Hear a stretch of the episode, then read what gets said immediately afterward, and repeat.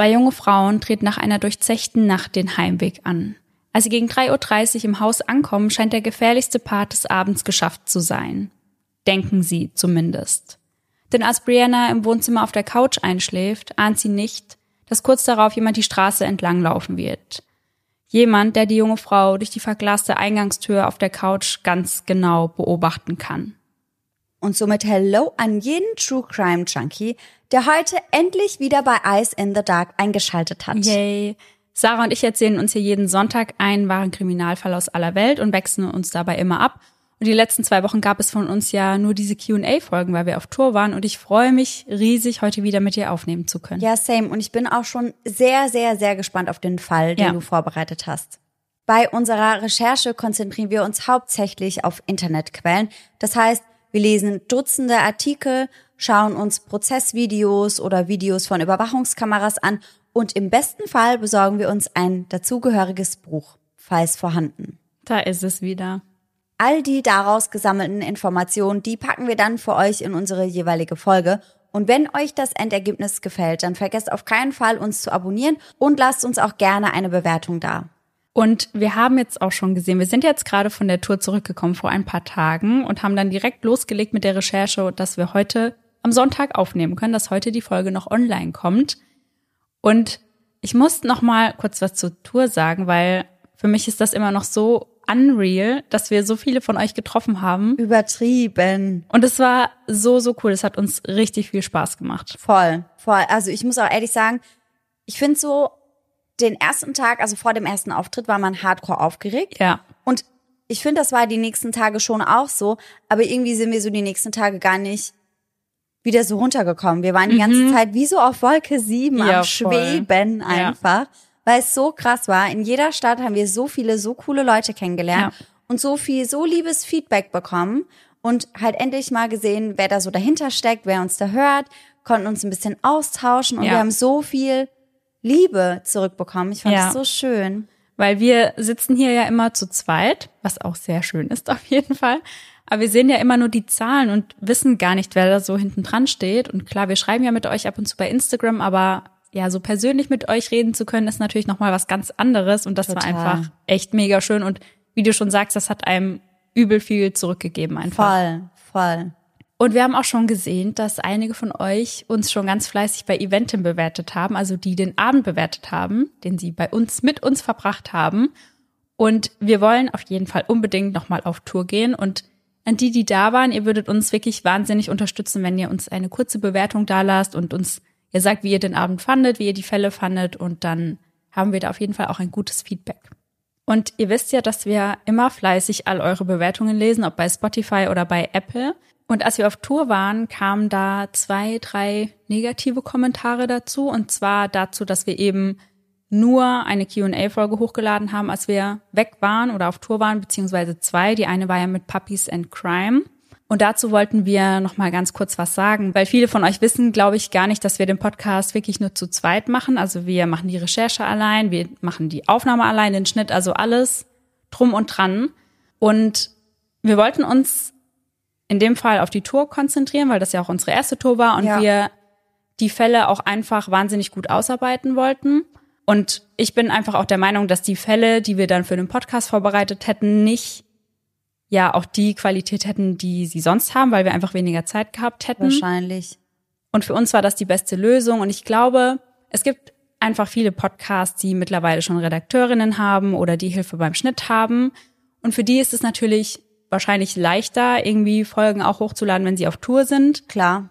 Aber dass ihr das vielleicht einfach im Hinterkopf behaltet, dass wir das eben nur zu zweit machen und wir machen ja schon eigentlich nie Sommerpause oder Weihnachtspause. Das wollte ich halt auch eben sagen. Also selbst wenn wir nicht zu zweit wären, wäre es für uns und unser imaginäres Team, das wir bisher noch nicht haben, aber halt trotzdem auch mal in Ordnung, Pause zu machen. Ja. Weil jeder, der auch im Angestelltenverhältnis ist, der hat ja auch, keine Ahnung, 21 oder 30 Urlaubstage ja. und kann sich dann eben auch mal zwei Wochen gönnen. Ja.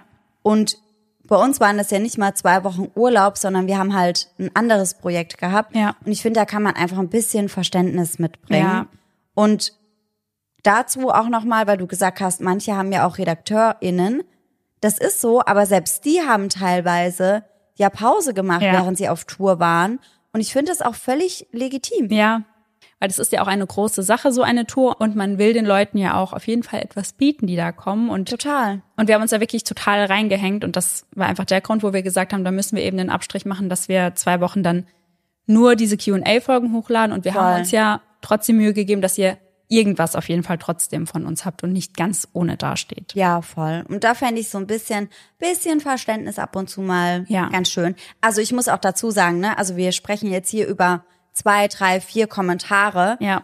Aber die Mehrheit hat sich gar nicht beschwert. Ja, die total. Mehrheit hat sich übel über unsere Questions and Iced Matcha Folge gefreut. Ja, voll. Und auch über die Folge mit Puppies and Crime. Also ja. auch hier war das Feedback überwiegend positiv. Ja.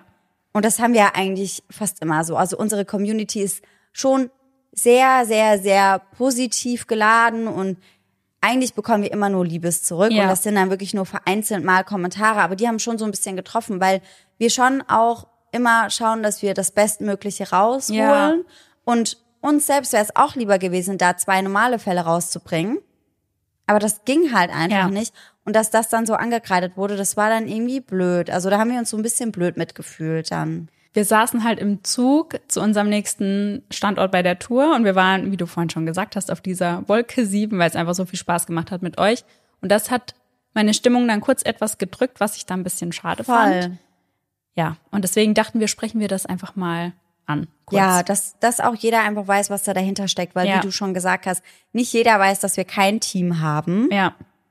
Und deswegen sollte das einfach mal gesagt sein. Dann wisst ihr Bescheid, dann ja. habt ihr vielleicht ein bisschen mehr Verständnis dafür. Und dann würde ich sagen, sehen wir jetzt ja auch wieder back. Ja. Also gibt's nichts mehr zu beschweren hier. Und wir sind heute auch back mit einem langen Fall. Sehr gut. Da freuen sich die Leute jetzt bestimmt auch. Ja, mit einem langen verstrickten Fall. Und Laura, wie happy bist du, dass wir uns bald wieder in Person sehen und so auch weniger telefonieren müssen. To be honest, sehr happy. Also natürlich, weil ich dich wieder bei mir habe und, wie wir alle wissen, telefonieren nicht mein liebstes To-Do ist.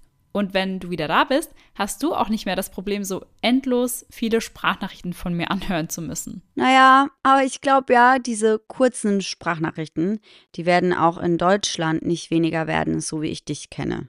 Ich gebe mein Bestes, aber versprechen kann ich natürlich nichts. Aber an der Stelle sprechen wir jetzt erst einmal über unseren heutigen Werbepartner Simon Mobile, der uns ja schon eine Weile begleitet. Denn Simon Mobile bietet den perfekten Mobilfunkvertrag mit viel Datenvolumen zum günstigen Preis.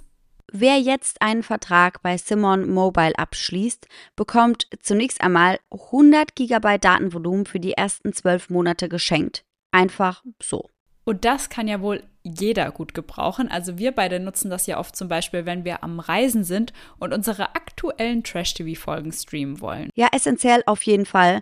Ansonsten gibt es bei Simon Mobile normalerweise 12, 17 oder 27 GB Datenvolumen und das schon ab 8,99 Euro im Monat. Und man kann monatlich zwischen den 12, 17 und 27 GB wechseln, je nach Bedarf, was ich persönlich besonders praktisch finde. Ja, ich auf jeden Fall auch. Aber bei Simon habt ihr noch weitere Vorteile. Ihr könnt zum Beispiel monatlich kündigen.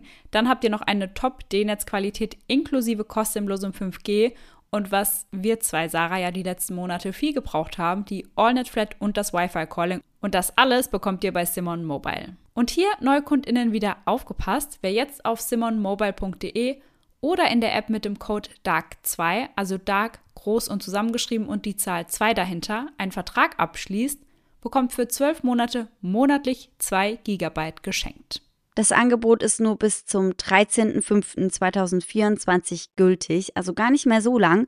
Und alle Infos findet ihr auf simon.link slash Eyes in the Dark und wie immer auch nochmal bei uns in den Show Notes. Bist du bereit, Sarah, für die erste Aufnahme wieder? Auf jeden Fall. Ich, ich bin auch. sowas von bereit. Ready. Brianna Dennison erblickt am 29. März 1988 als Tochter von Bridget und Jeff Dennison das Licht der Welt. Mit ihrem jüngeren Bruder Brighton versteht sie sich immer sehr gut.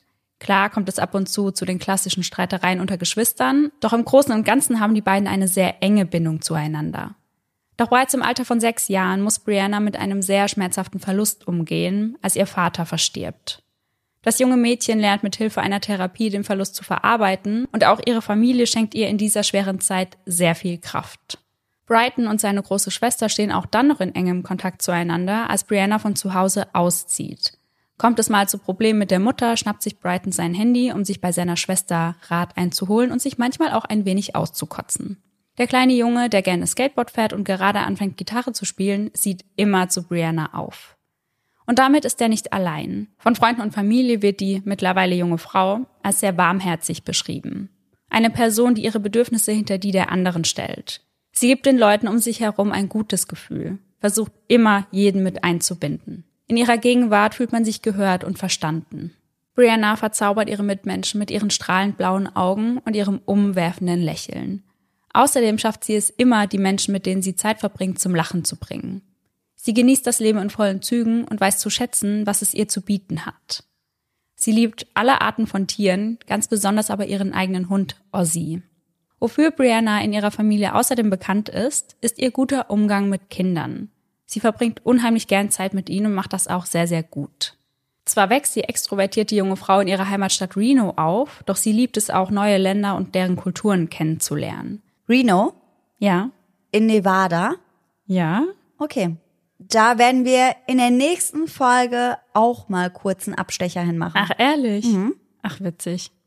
Bevor ich euch aber mehr über Briannas Reiseerfahrung berichte, die für ihr Alter schon sehr, sehr beeindruckend ist, sprechen wir kurz über ihre Heimat. Reno liegt, wie Sarah schon gesagt hat, in Nevada. Und fährt man ins Zentrum der Stadt, fährt man unter einem großen Bogen durch, auf welchem steht Reno, the biggest little city in the world. Also übersetzt, die größte Kleinstadt der Welt. Sweet. Und ich habe an dieser Stelle in meinem Skript stehen, dass ich dich fragen möchte, was du schätzen würdest, wie viele Einwohner eine solche große Kleinstadt hat. Jetzt weiß ich natürlich nicht, ob du das schon weißt aus deiner eigenen Recherche. Ich habe mich da tatsächlich eher mit der Universität von Reno beschäftigt mhm. und gar nicht so groß mit der Stadt an sich. Deswegen weiß ich das noch nicht. Also die Einwohnerzahl liegt bei 268.851. Und an der Stelle hat mich dann der Vergleich zu Mannheim interessiert, mhm. wo wir leben. Weißt du da die ungefähre Einwohnerzahl? So Mitte 300.000. Es sind genau 309.370. Ach, ich dachte ein bisschen mehr. Vielleicht ist es aber auch mittlerweile mehr. Das war Stand 2021, glaube ich. Mhm, mh.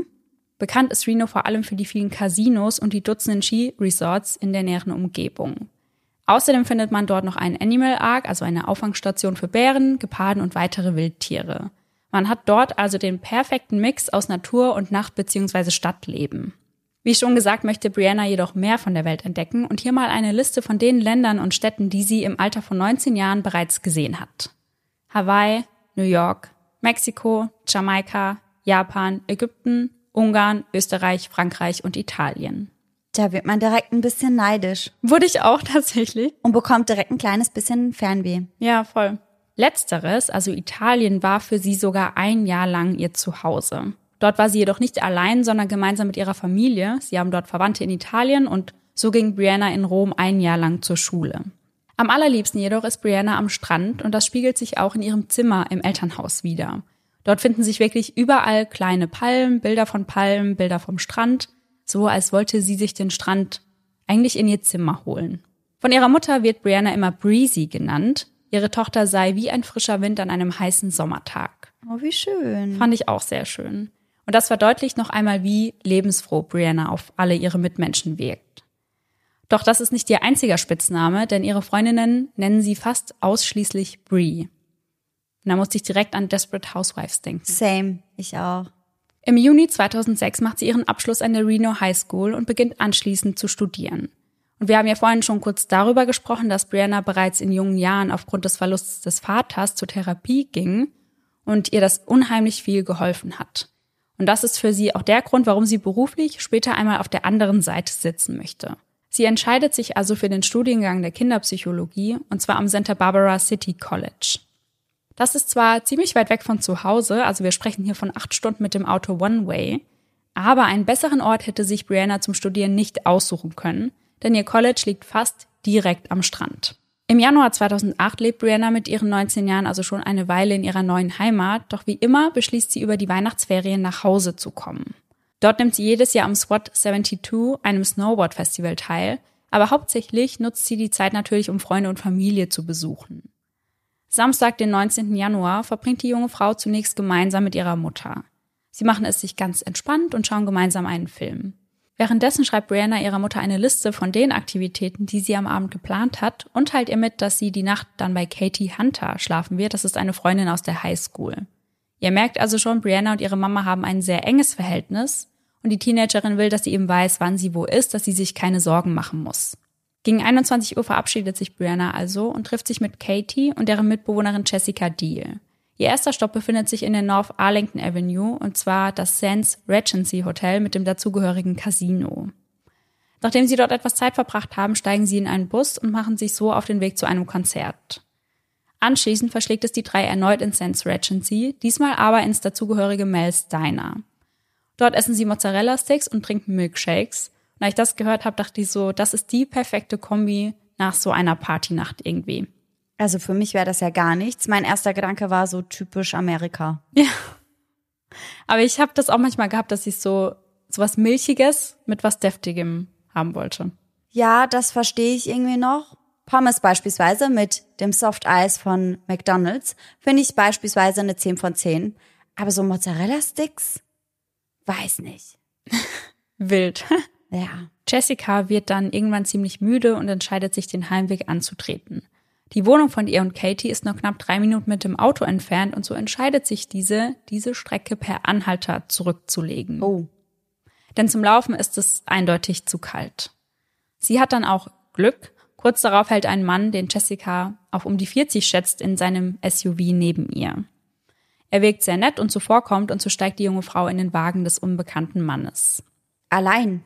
Ja, genau, die anderen zwei, die wollen noch etwas länger bleiben die beiden, also Jessica und der Mann, die unterhalten sich auf dem Weg sogar darüber, dass es eigentlich keine gute Idee ist, zu einem fremden Mann ins Auto zu steigen. Genau das hatten eine Freundin und ich. Wir sind einmal per Anhalter gefahren mhm. und der meinte auch zu uns, ihr wisst aber schon, dass das ganz schön gefährlich sein kann. Und wir haben uns so angeschaut und war so, oh well, das war keine gute Idee. Ich habe dazu auch mal so ein Meme gesehen. Da ging es auch um per Anhalter fahren und dass dann der Typ sagt, ja, vielleicht bin ich ja ein Mörder. Und dann ist eigentlich die beste Antwort zu sagen, ja, unwahrscheinlich, weil laut Statistik, ja, können eigentlich keine zwei Mörder gleichzeitig in einem Auto sitzen. Ja, echt so. Es geht aber alles gut, also der Mann setzt sie wie versprochen genau vor der Haustür ab. Jessica bedankt sich und der Mann fährt davon. Die anderen beiden Mädels bleiben noch eine Weile im Diner sitzen, bis sie von vier männlichen Freunden ebenfalls zu Hause abgesetzt werden. Als das passiert, ist es ungefähr 3.30 Uhr in der Nacht. Da Brianna zu Gast bei den anderen ist, sagt sie, würde sie auf der Couch schlafen. Katie gibt ihr dann zwei Decken, ein Kissen und einen Teddybär, dass ihre Freundin es in der Nacht schön kuschelig und bequem hat. Und kurz, dass ihr euch das alles mal bildlich vorstellen könnt, bei der Couch handelt es sich um eine braune Zweisitzer Ledercouch, also die ist gerade und jetzt nicht in L-Form oder ähnlichem. In der Nacht trägt Brianna eine Pyjamahose und ein weißes Tanktop. Und das Top ist mit pinken Engelsflügeln und Strasssteinchen verziert. Um 4 Uhr wünschen sich die beiden Freundinnen eine gute Nacht. Katie sagt Brianna noch, wenn du etwas brauchst, dann komm einfach in mein Zimmer. Mit diesen Worten verabschieden sich die beiden für die Nacht voneinander und Katie geht gemeinsam mit ihrem Hund in ihr Schlafzimmer, welches sich direkt links neben dem Wohnzimmer befindet. Doch Brianna schläft nicht direkt ein, sondern verbringt noch einige Zeit an ihrem Handy. Sie schreibt gerade mit ihrem Freund Cameron Wilson. Der letzte Kontakt zwischen dem Paar findet um 4.23 Uhr statt. Am nächsten Morgen wachen Katie und Jessica gegen 9 Uhr auf. Und Jessica geht auf direktem Weg in die Küche, um für die Mädels und sich ein ordentliches Frühstück zuzubereiten. Denn genau das braucht man nach so einer Nacht ja am meisten. Doch als sie in der Küche steht, bemerkt sie, dass Brianna nicht mehr auf der Couch liegt. Also dazu muss man sagen, dass es in dem Haus einen offenen Wohnbereich gibt. Also mhm. von der Küche ist man quasi direkt im Wohnzimmer. Dieser Raum wird quasi nur durch die Küchentheke getrennt. Ah quasi. Ah ja, verstehe. Doch sie geht davon aus, dass sich Brianna entschieden hat, in einem der freien Zimmer zu schlafen, denn es wohnen in diesem Haus nicht nur Katie und Jessica, sondern noch mhm. einige andere Mädels, die aber vermutlich in den Ferien ebenfalls in ihre Heimat gefahren sind. Ja. Das heißt, oben gibt es noch zwei freie Zimmer aktuell. Katie geht dann also nach oben und klopft an die erste Tür, um Brianna zu wecken. Als sie kurz darauf noch immer nicht unten ist, klopft sie an die nächste Tür, vielleicht liegt sie ja in dem anderen Zimmer. Irgendwann realisieren sie dann, dass Brianna in keinem der Zimmer ist und auch nicht im Bad ist. All ihre Sachen sind aber noch da, also ihr Handy, ihre Klamotten und auch ihre Schuhe. Und wie ihr euch sicher erinnert, befinden wir uns mitten im Winter. Es ist also sehr kalt draußen und deswegen gehen die Mädels auch davon aus, dass Brianna nicht einfach so ohne Schuhe nach draußen spazieren würde. Als sich Katie dann das Kissen anschaut, auf dem Brianna in der Nacht geschlafen hat, wird ihr ganz anders. Darauf entdeckt sie einen dunklen Fleck, von dem sie annimmt, dass es sich dabei um Blut handelt. Umgehend rufen sie nun Briannas Mutter an. Mittlerweile haben wir 10 Uhr am Morgen. Bridget hat von Anfang an ein ungutes Gefühl. Sie weiß, dass ihre Tochter nicht ohne ihr Handy weggehen würde. Ja. Es dauert dann auch nur wenige Minuten, bis Bridget im Haus von Katie erscheint und dann rufen sie die Polizei. Und den 911-Call, den spielen wir euch an dieser Stelle wieder kurz ein. Uh, this is Rama. Can I help you? Hi, I need the police at my house. Um, my friend spent the night last night on my couch. She's gone, and there's something that looks like blood on the pillow, and all her stuff's still here. Also wir haben hier gerade Katie gehört, die eben sagt, dass sie die Polizei in ihrem Haus benötigt und erklärt kurz die Lage, also dass eine Freundin bei ihr übernachtet hat, die nun verschwunden ist dass aber all ihre Sachen noch da sind und dass auf dem Kissen etwas ist, was wie Blut aussieht. Kurz darauf sind dann die ersten Ermittler auch schon vor Ort, um sich ein Bild der Lage zu machen. Und an dieser Stelle sprechen wir kurz noch einmal über das Haus. Also Brianna hat im Erdgeschoss auf der Couch geschlafen und die Couch, die steht in einer Linie zur Eingangstür. Und was jetzt sehr wichtig ist, diese Eingangstür, die ist komplett aus Glas, also eine Glastür mit Sprossen. Das heißt, man kann von außen genau auf die Couch schauen. Viel wichtiger zu wissen ist aber, dass die Haustür die Nacht über nicht abgeschlossen war. Katie sagt später, dass das bei ihnen ein bisschen wie im Hotel war, also dass jeder seine eigene Tür immer abgeschlossen hat, dass die Eingangstür wie eine Lobby im Hotel aber immer zugänglich war, falls jemand seinen Schlüssel vergisst. Was halt aber schon auch schwierig ist, wenn dann doch jemand mal in der Lobby schläft. Ja, ja, aber ich kann den Grundgedanken verstehen, dass die sagen, okay, wir schließen alle unsere Türen ab, aber wie du sagst, das ergibt ja dann eigentlich nur Sinn, wenn eben niemand auf der Couch schläft. Ja, voll. Brighton ist gerade bei seiner Oma, als dort das Telefon klingelt. Am anderen Ende der Leitung ist seine Mutter, die erzählt, dass Brianna verschwunden ist. Der 15-Jährige hört, wie sich die beiden Frauen über Blut auf einem Kissen unterhalten. Kurz darauf trifft sich die gesamte Familie im Haus von Brightons und Briannas Tante. Der Teenager darf zunächst nirgends mehr allein hin, da man ja nicht weiß, wer ein potenzieller Verdächtiger sein könnte. Und jetzt kommen wir zu den Ermittlungen. Die beiden Hauptermittler David Jenkins und Adam Wignanski nehmen den Fall von Beginn an sehr ernst. Für sie scheint es sehr ungewöhnlich zu sein, dass eine Teenagerin ohne ihr Handy abhauen würde und natürlich auch ohne Schuhe mitten im Winter. Als sie im Haus von Katie und ihren Mitbewohnerinnen ankommen, machen sie sich erst einmal ein Bild der Lage. Ihnen fallen sofort die vielen Fenster und die verglaste Eingangstür auf, denn man kann durch sie sowohl vom McKay Court als auch vom College Drive aus vielen Winkeln ins Haus sehen. Also quasi von zwei unterschiedlichen Straßen hat man einen guten Blick ins Haus hinein. Und ich bin ja auch so ein Typ Mensch, also bei mir in der Wohnung kann man ja auch von anderen Wohnungen reinschauen. Und ich bin schon, sobald es dunkel wird, mache ich meistens meine Rollläden runter, weil ich mich dann immer irgendwie ein bisschen beobachtet fühle. Mhm. Verstehe ich. In meiner alten Wohnung war das ja auch so. Ja. Aber da war halt auch ein Bürogebäude nebendran. Das heißt, da waren abends nicht mehr so viele Menschen. Und jetzt in meine Wohnung kann eigentlich niemand reinschauen. Ja. Aber generell bin ich gar kein Rollladentyp. Also ich fühle mich da immer sehr, sehr schnell sehr eingesperrt. Mhm. Und ich glaube, tatsächlich würde ich dann eher mit Vorhängen arbeiten, ja. wo trotzdem noch so ein bisschen Licht durchkommt. Ja. Weil ich verstehe schon, dass man das halt nicht ganz runter machen will. Dann durchsuchen die Ermittler das Haus. Es fällt auf, dass eine der beiden Decken, die Brianna in jener Nacht bekommen hat, in der Nähe der Hintertür liegt. Der Teddybär hingegen ist nirgends mehr zu finden. Auch ihnen fällt der dunkle Fleck auf dem Kissen auf. Noch dazu entdecken sie darauf Mascaraflecken und Schleimrückstände und eine Bissspur. Schnell vermuten die beiden Ermittler, dass die Blutspuren von einer Verletzung in oder nahe des Mundes, des Halses oder der Nase stammen. Mhm. Also dass Brianna wahrscheinlich ein Kissen aufs Gesicht gedrückt wurde. An der Hintertür, also an der auch Briannas Decke zu finden war, lassen sich am Türknauf DNA-Spuren sicherstellen. Und diese werden umgehend zur Analyse ins Labor geschickt. Doch wo soll man weitermachen, wenn es weder Augenzeugen noch Überwachungskameras gibt, die die Entführung mit angesehen haben? Ganz kurz nochmal. Wer hat alles in dieser Nacht in diesem Haus übernachtet? Katie, Jessica und Brianna. Und die anderen, die sind auch nicht mehr in der Nacht irgendwie heimgekommen oder Nee. also gar nichts mehr, ne? Mhm, Nee. Sie beginnen einfach zu suchen und das schon am 21.01. Mitbeteiligt bei der Suche ist das FBI, mehr als 1700 Freiwillige, Hunde und Helikopter. Und auch ein bekanntes Gesicht befindet sich unter den Freiwilligen, Dawn Gibbons. Das ist die Frau des Gouverneurs Jim Gibbons und sie selbst hat ein Kind in Briannas Alter, weswegen sie die Sorgen der Eltern gut nachfühlen kann und sich aus diesem Grund unbedingt an der Suche beteiligen will. Gemeinsam suchen sie Dutzende Kilometer rund um den Entführungsort ab. Noch dazu richten sie eine 24-Stunden-Hotline ein, in der Hoffnung, so auf irgendwelche Hinweise zu stoßen. Von nun an treffen sich jeden Tag Freiwillige im Brianna Search Operations Center, welches in einem der Casinos eingerichtet wurde. Briannas Handydaten ergeben zwar keinen Hinweis auf ihren Aufenthalt, da sie es ja bei Katie gelassen hatte, allerdings können die Ermittler so herausfinden, mit wem sie zuletzt Kontakt hatte. Und wir haben ja vorhin schon darüber gesprochen, dass sie zuletzt mit ihrem Freund geschrieben hat. Und genau das finden die Ermittler nun heraus. Die Nachrichten, die das junge Paar ausgetauscht hat, sind jedoch eher das Gegenteil von liebevoll. Doch sprechen wir zunächst kurz über die Beziehung der beiden. Kennengelernt hatten sie sich in Santa Barbara und die beiden verliebten sich Hals über Kopf ineinander. Brianna ist Camerons erste große Liebe. Zum Zeitpunkt von Briannas Verschwinden dateten die beiden sich knapp ein halbes Jahr.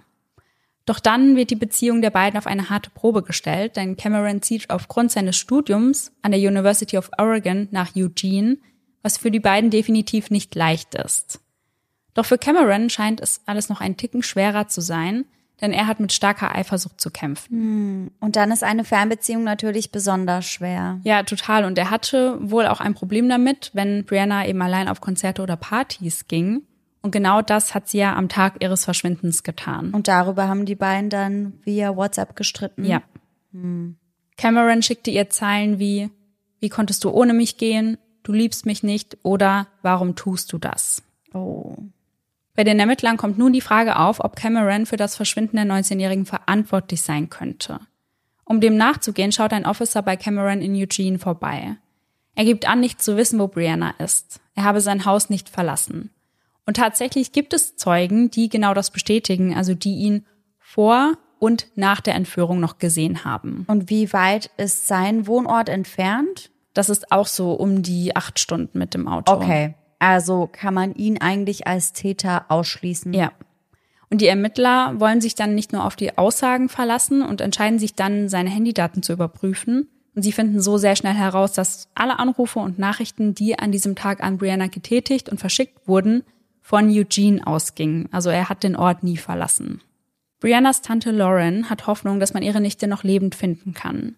Sie hat den Gedanken, dass die 19-Jährige irgendwo gegen ihren Willen festgehalten wird und dass irgendein Freiwilliger einen Hinweis darauf finden kann, wo genau das sein könnte. Während der gesamten Suche wird Brianna als Renos Tochter bekannt. Denn ja, sie hätte jedermanns Tochter sein können. Für die Ermittler stellt sich die Untersuchung als relativ schwierig heraus, denn am Abend ihres Verschwindens hatte Brianna ja nur Orte aufgesucht, an denen hunderte andere Menschen anwesend waren. Ja. Also wo fängt man da an? Sie entscheiden sich mit den Aufnahmen der Überwachungskameras des Casinos zu beginnen. Und darauf entdecken sie Brianna, die gemeinsam mit ihren Freunden an einem Automaten steht. Auffälliges entdecken sie bei den Aufnahmen aber nicht. Und fast während des gesamten Abends wurden überall Fotos gemacht und das nicht mit dem Handy, sondern von extra dafür angeheuerten Partyfotografen. Das gibt es bei uns ja auch immer, wenn man irgendwo unterwegs ist. Auch diese Fotos schauen sich die Ermittler nach und nach ganz genau an. Was bzw. wer für die Ermittler außerdem sehr interessant ist, ist der Mann, der Jessica zu Hause abgesetzt hat. Also kurze Erinnerung, sie ist ja per Anhalter nach Hause gefahren. Mittlerweile schießen ihr diesbezüglich Dutzende Fragen durch den Kopf. War sie etwa für das Verschwinden ihrer Freundin verantwortlich? Hatte sie den unbekannten Mann erst auf das Haus aufmerksam gemacht? Und da auch der Parkplatz des Hotels videoüberwacht ist, können die Ermittler sich diese Situation, also den Moment, als Jessica ins Auto stieg, ganz genau anschauen. Sie erkennen einen SUV und auch Aufnahmen des Mannes, die bereits kurz darauf in den Medien veröffentlicht werden. Jedoch kommt es zunächst zu keinen Hinweisen.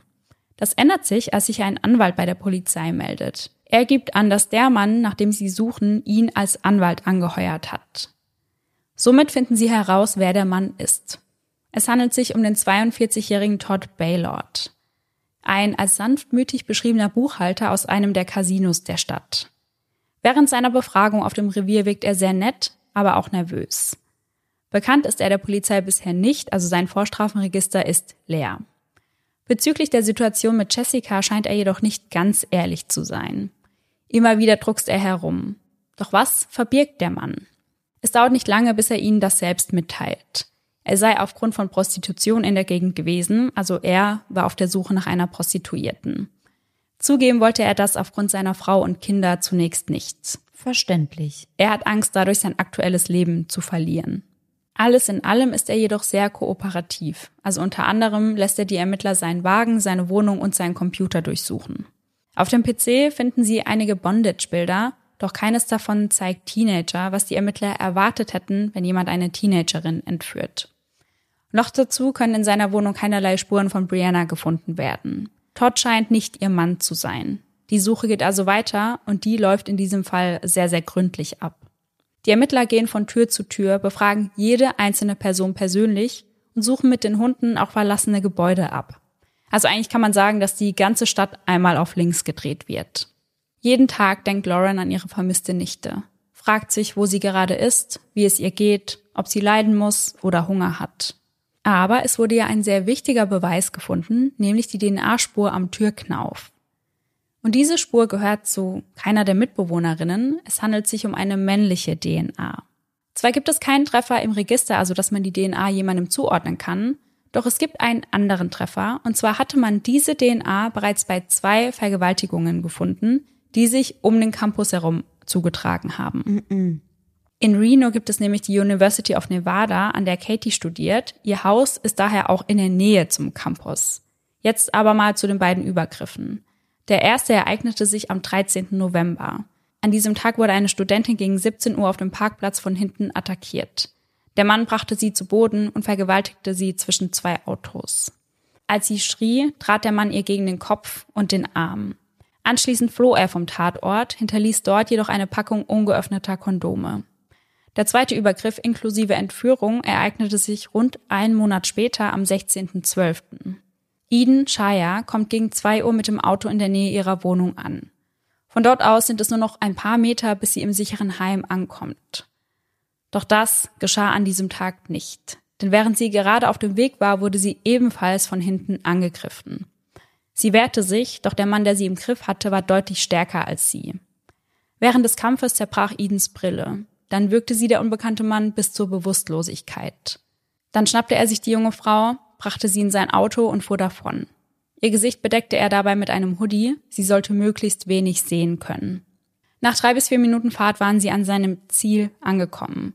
Sie hörte ihn sagen, wenn du mein Gesicht siehst, wenn du dich an die Polizei wendest, werde ich dich töten. Im Auto vergewaltigte er sie und steckte sich anschließend ihren Slip in die Hosentasche. Weitere Male sprach er Drohungen aus, sagte ihr, er würde ihre gesamte Familie töten, sollte sie irgendwem hiervon erzählen. Boah. Doch ihn dachte gar nicht dran, den Vorfall nicht zu melden. Sobald der Mann sie zu Hause abgesetzt hatte, also ihr müsst euch überlegen, er hat sich vergewaltigt und sie danach in seinem Auto einfach wieder vor ihrer Haustür abgesetzt. Und dabei hatte sie dann die ganze Zeit noch den Hoodie über dem Kopf, damit sie ihn nicht sehen kann. Zum Teil, ja. Sie konnte ihn aber dennoch ganz gut sehen ab und zu.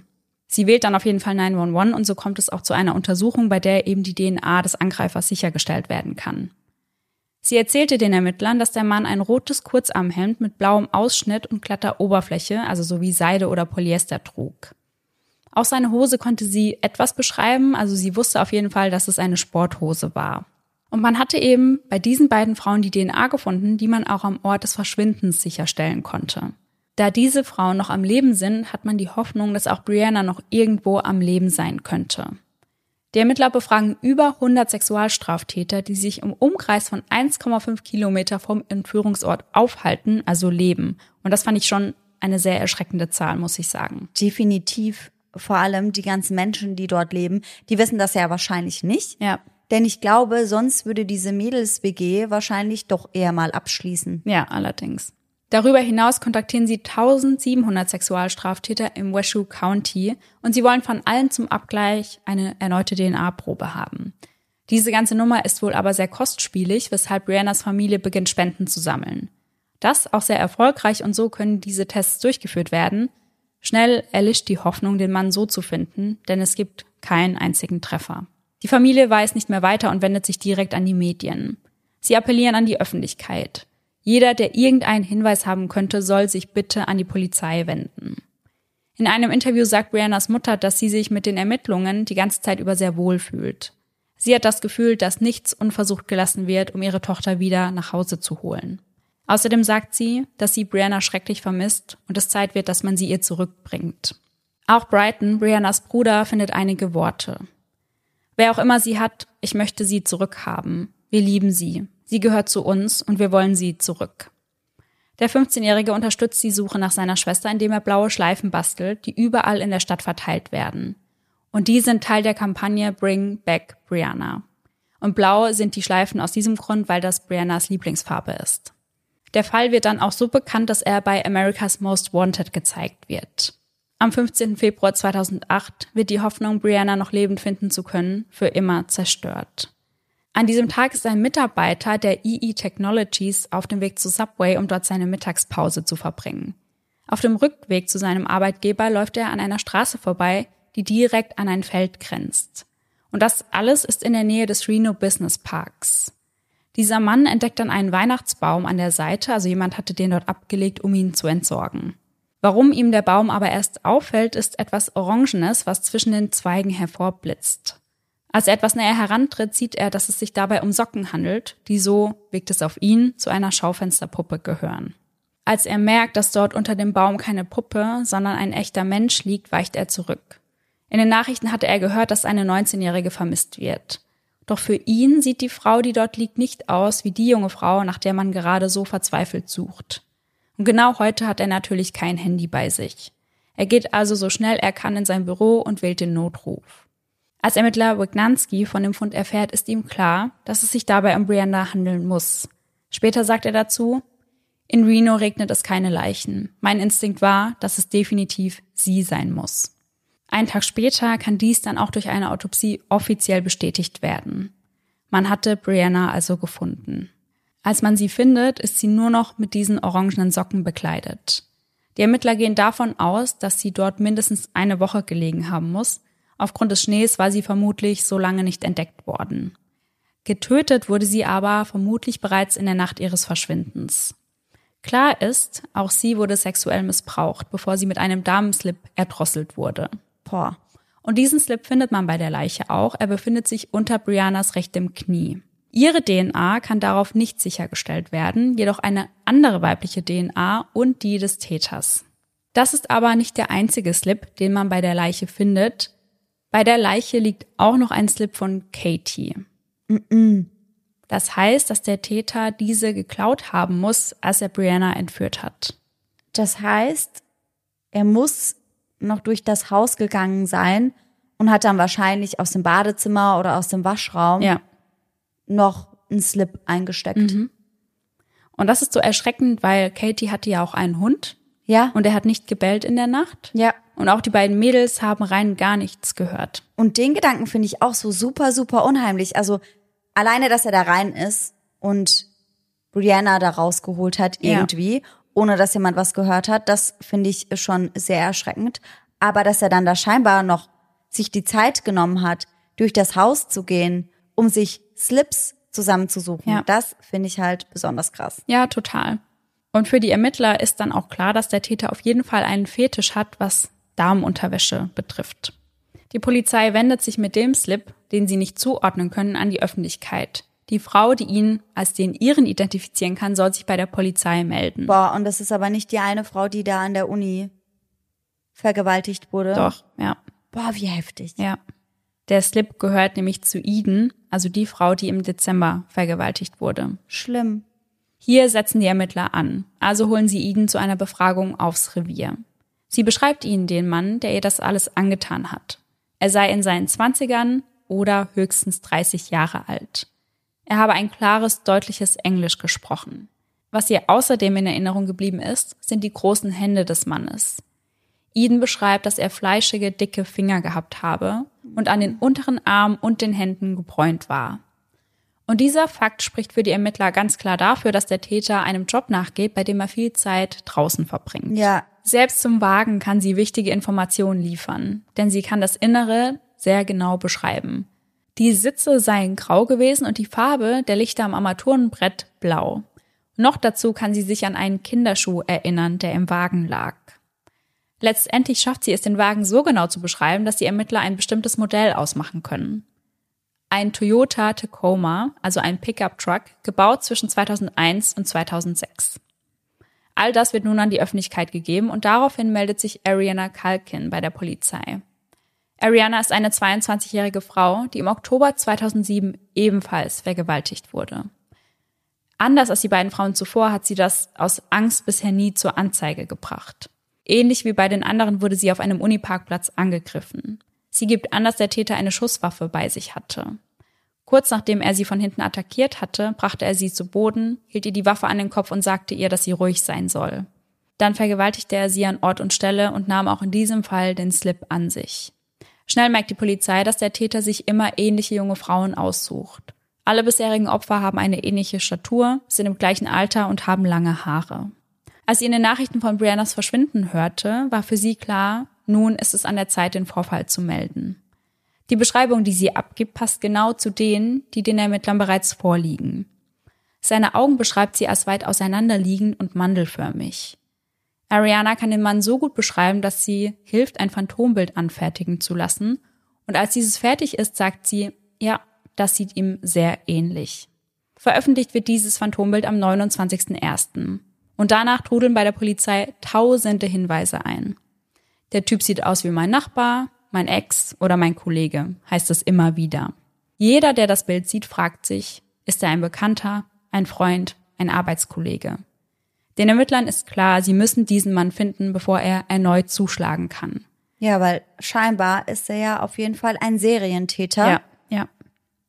Und das macht das Ganze wahrscheinlich auch extrem schwierig in der ganzen Stadt. Also ich kann mir vorstellen, gerade in so einem Ort wie in Reno, so groß ist es dort nicht. Ja. Ich glaube, da hat man dann auch schon ziemlich Angst, noch rauszugehen, Ja. sich irgendwo beim Unigelände irgendwie vorzubewegen. Ja.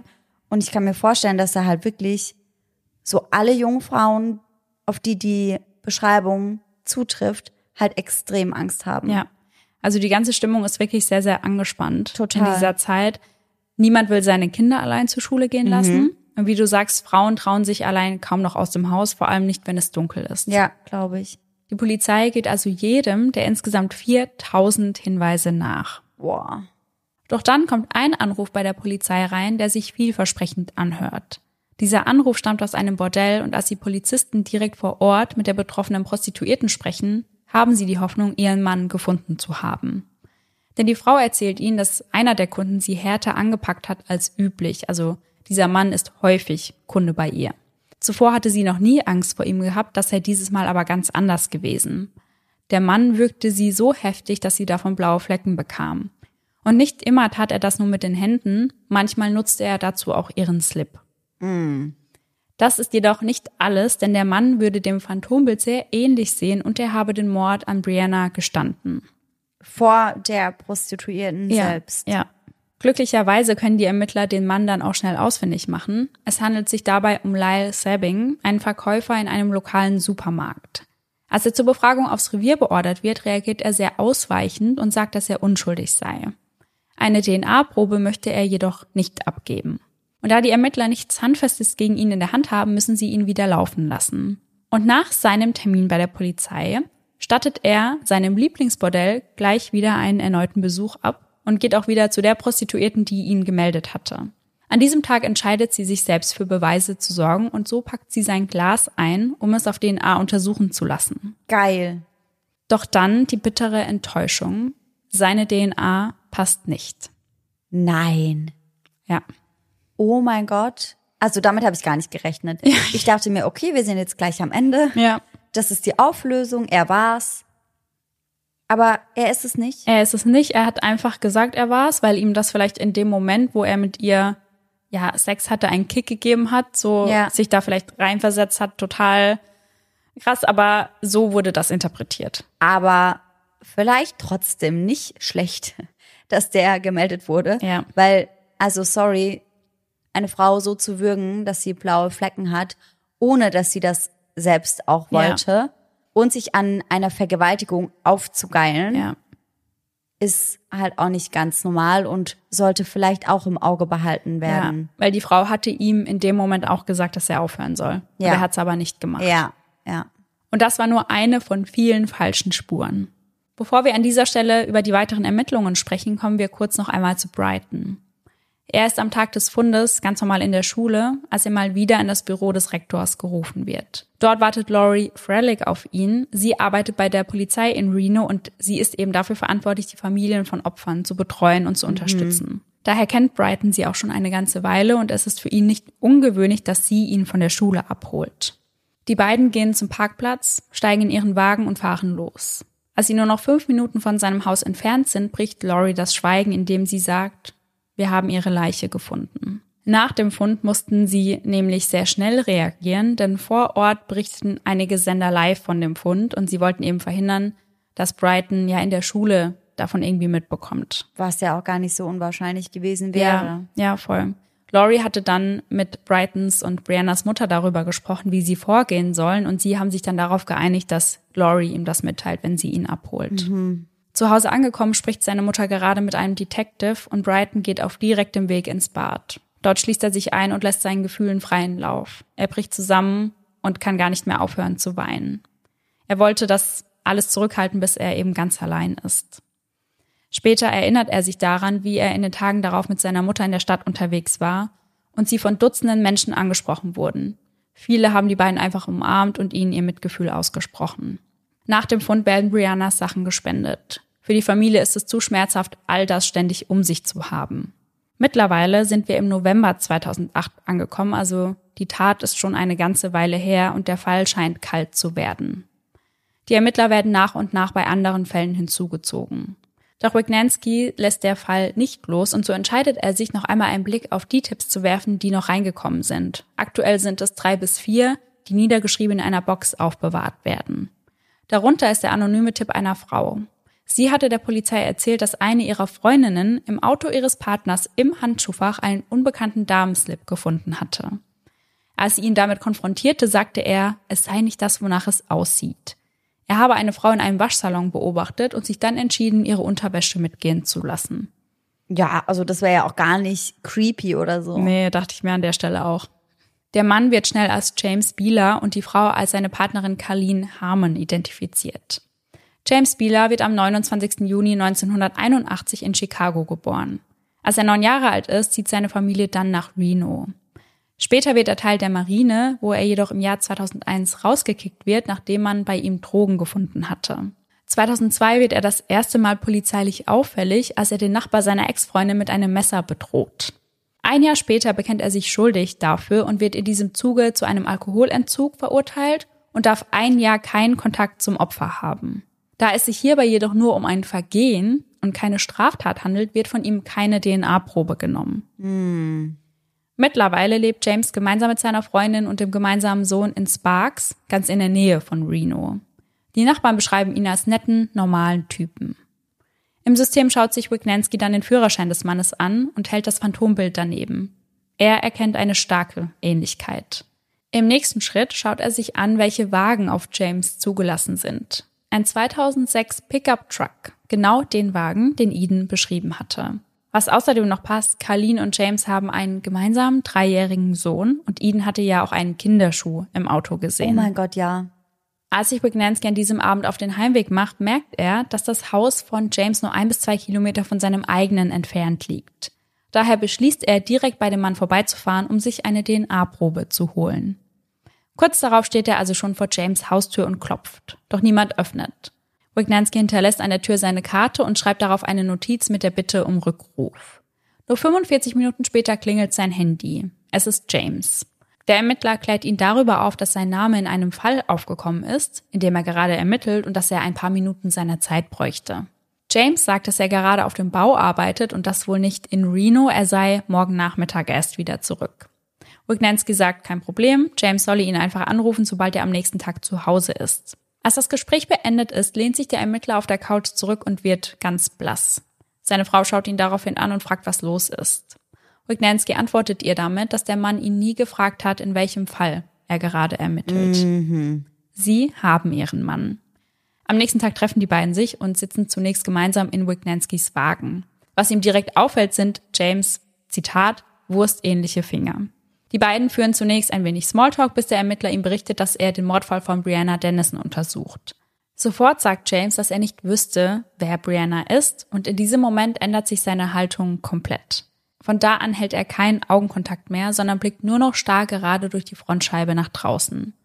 Wignanski entdeckt außerdem ein paar Schweißtropfen, die ihm an der Seite seines Gesichts herunterlaufen. Der Ermittler sagt ihm, dass er ganz schnell aus der Nummer raus ist, wenn er ihm einfach seine DNA-Probe gibt. So könne er schließlich beweisen, dass er mit all dem nichts zu tun hat. Doch James bleibt dabei, er möchte keine Probe abgeben. Auf die Frage, wie er denn sonst beweisen möchte, dass er nichts mit der Tat zu tun hat, sagt James, dass Wignanski einfach mit seiner Freundin sprechen solle, die könne ihm ein Alibi geben. Und das ist dann auch der nächste Schritt und am 12. November sprechen sie dann selbst mit Carlin. Sie beschreibt die Beziehung zwischen den beiden als turbulent. Es käme häufig zu Streit. James würde dann teilweise für einige Tage verschwinden und irgendwo in seinem Truck schlafen. Wo genau weiß sie aber nicht. Doch der entscheidende Punkt ist, sie kann ihm kein Alibi geben. Denn sie hat keine Ahnung, wo er war, als die Entführung und der Mord passiert sind.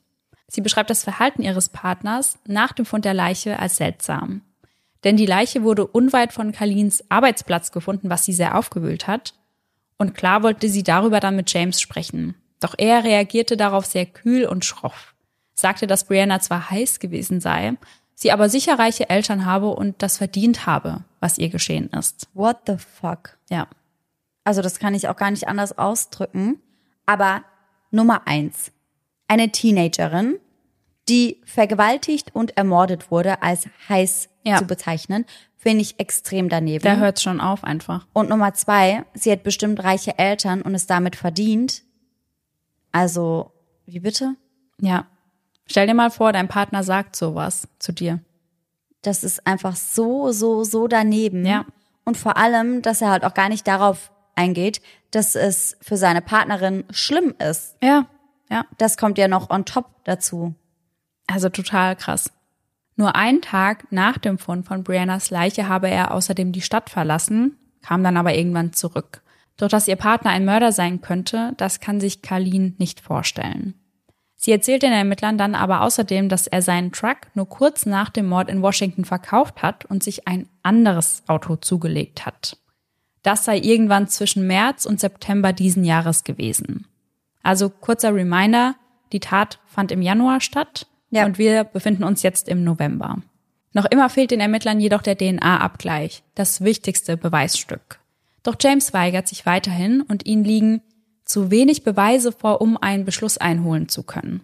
Doch dann kommt ihnen eine Idee. Sie fragen Karlin, ob sie denn eine DNA-Probe ihres Sohnes nehmen dürften, und Karlin stimmt zu. So kommt heraus, dass der Täter ein unmittelbarer Verwandter des Jungen sein muss. Am 25. November wird der 27-jährige James dann festgenommen, als er seinen Sohn gerade im Stepping Stones Children's Center in Reno, also im Kindergarten, abgibt.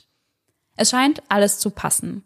Der Job als Installateur, das Aussehen, der Wagen und sein Sohn. Und das Alter. Ja, und das Alles. Alter, ja. Als eine Freundin von Brianna das erste Mal ein Bild von James sieht, ist sie geschockt. Sie beschreibt ihn als durchschnittlichen Typen und sagt, dass man sich wünschen würde, solche Menschen direkt erkennen zu können. Doch das sei das perfekte Beispiel, dass dem nicht so ist. Durch die DNA-Probe des Sohnes kann nun ein Beschluss eingeholt werden und nun muss James auch seine DNA abgeben. Auf einer Pressekonferenz am 26.11., also einen Tag nach der Festnahme, wird verkündet, dass die DNA von James mit der der Vergewaltigungen und der vom Entführungsort übereinstimmt.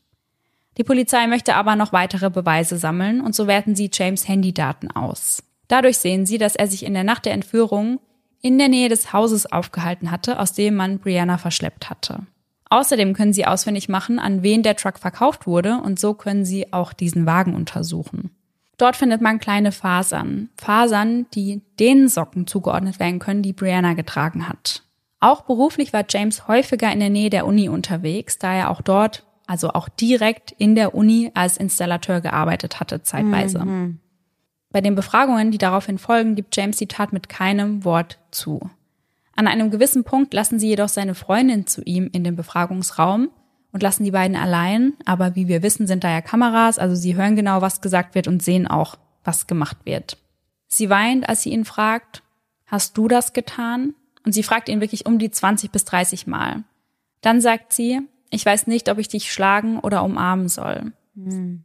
Sie entscheidet sich für Letzteres und die beiden umarmen sich. Karlin weint die ganze Zeit über und sagt, wenn du es nicht warst, werde ich dafür kämpfen, deine Unschuld zu beweisen. Kein einziges Mal sagt James, dass er die Tat nicht begangen hat. Er reagiert auf ihr, sie würde für seine Unschuld kämpfen, nur mit folgenden Worten. Mit was?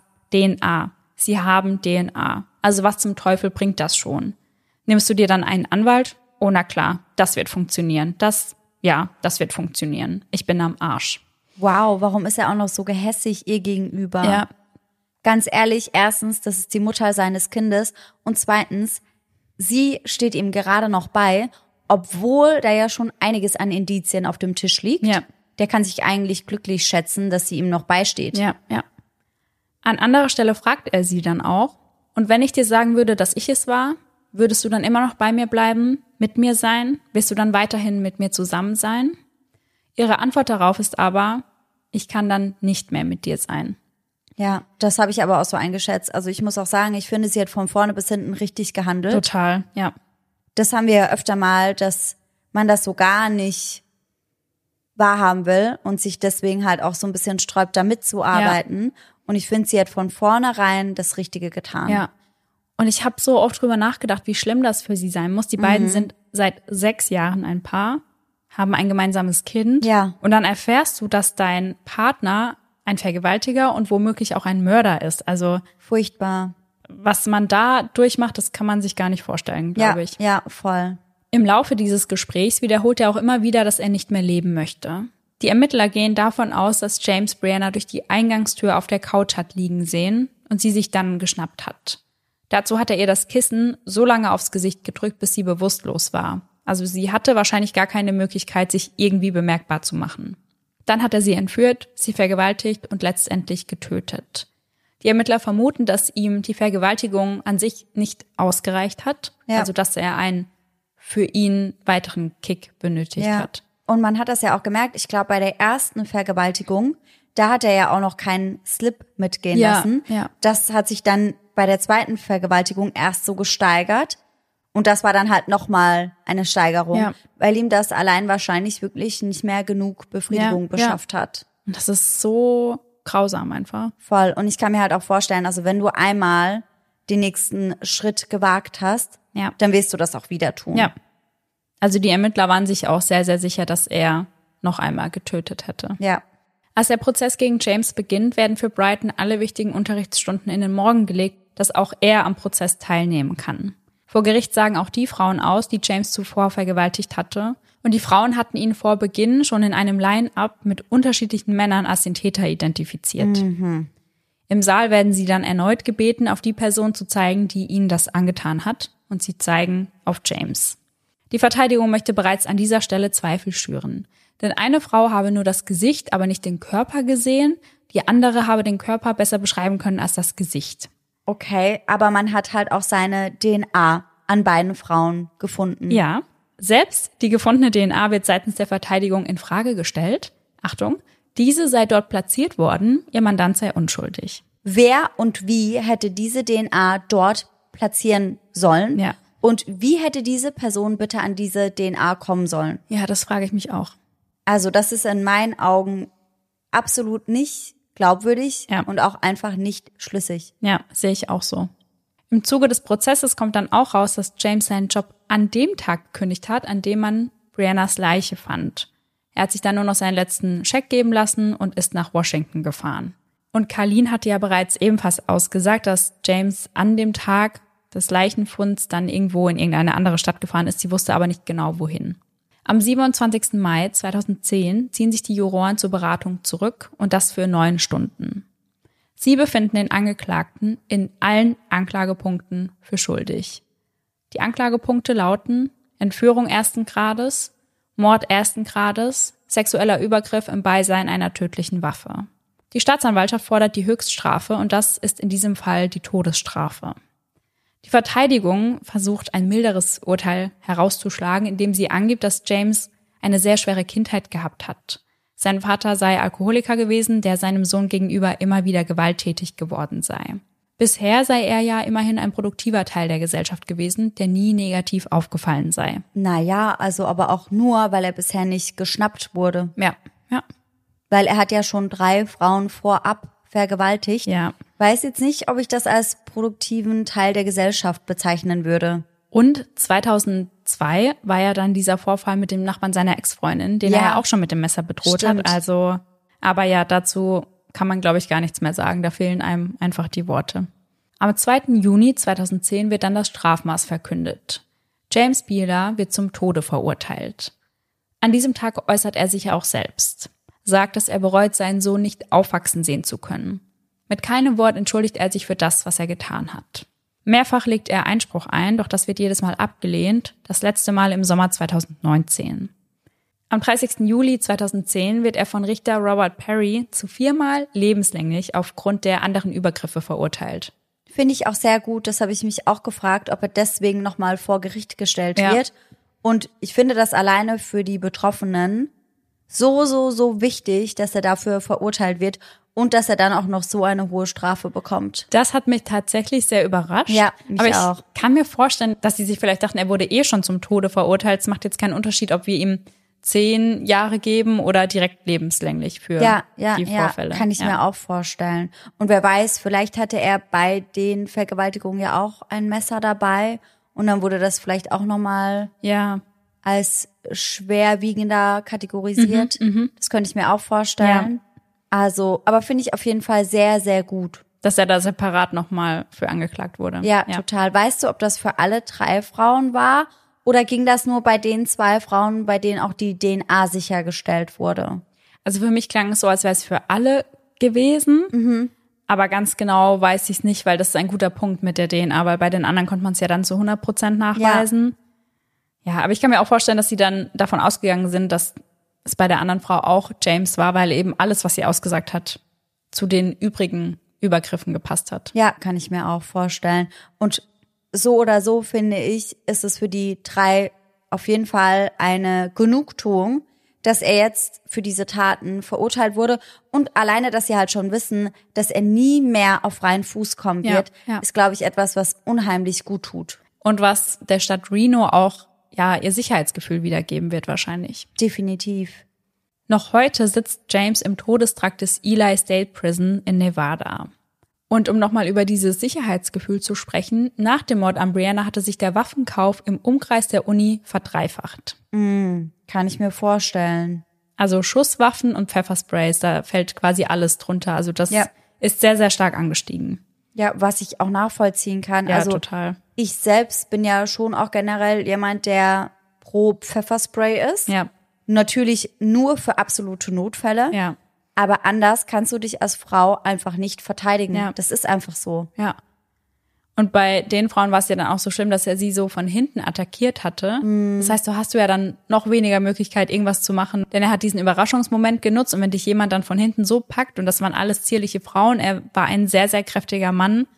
Also. Da ja. hast du kaum Chancen, wenn du nicht vielleicht vorab mal in einem Selbstverteidigungskurs warst. Ja. Das ist eigentlich auch was, wo ich mir echt schon oft gedacht habe, das müsste ich mal machen. Ja. Weil das wird einem schon ein sichereres Gefühl irgendwie geben abends. Safe, weil das gibt dir ja auch schon so ein bisschen die Option und die Möglichkeiten, wie du dich beispielsweise aus einem Griff lösen kannst. Ja. Und da gibt es viele Tricks, die, glaube ich, gar nicht so schwer umzusetzen sind, aber man muss sie eben kennen. Und ich selbst kenne sie nicht. Ich auch nicht. Und ich will an der Stelle gut, dass wir gerade über dieses Thema sprechen, noch was anmerken, weil wir einmal dafür kritisiert wurden, dass wir Sachen gesagt haben, wie man sich als Frau quasi noch sicherer fühlen kann, weil das als Victim Blaming abgetan wurde. Aber das machen wir auf jeden Fall nicht. Aber wir kennen das halt von uns, dass wir schon auch einfach uns sicherer fühlen, wenn wir bestimmte Vorkehrungen treffen, was nicht heißt, dass irgendeine Frau Schuld an dem hat, was ihr passiert, aber dass man für sich einfach sich ein bisschen sicherer fühlt. Ja, voll. Also ich glaube, jeder, der uns regelmäßig hört, der weiß ganz genau, dass wir keine Menschen sind, die Victim Blaming irgendwie betreiben würden. Ja, Gar ja. nicht. Weil ich finde, der Täter oder die Täterin selbst ist immer allein schuld ja, ja. und nie, nie, nie die Betroffene oder der Betroffene. Aber wie du eben schon gesagt hast, manchmal fühlt man sich eben doch einfach ein bisschen wohler, ja. wenn man ein Pfefferspray dabei hat. Ja. Oder wenn man dann eben doch das Taxi nach Hause nimmt anstelle der Bahn. Ja. Und ich finde es super schade, dass wir in so einer Welt leben, in der man über sowas als Frau überhaupt nachdenken muss. Ja, total.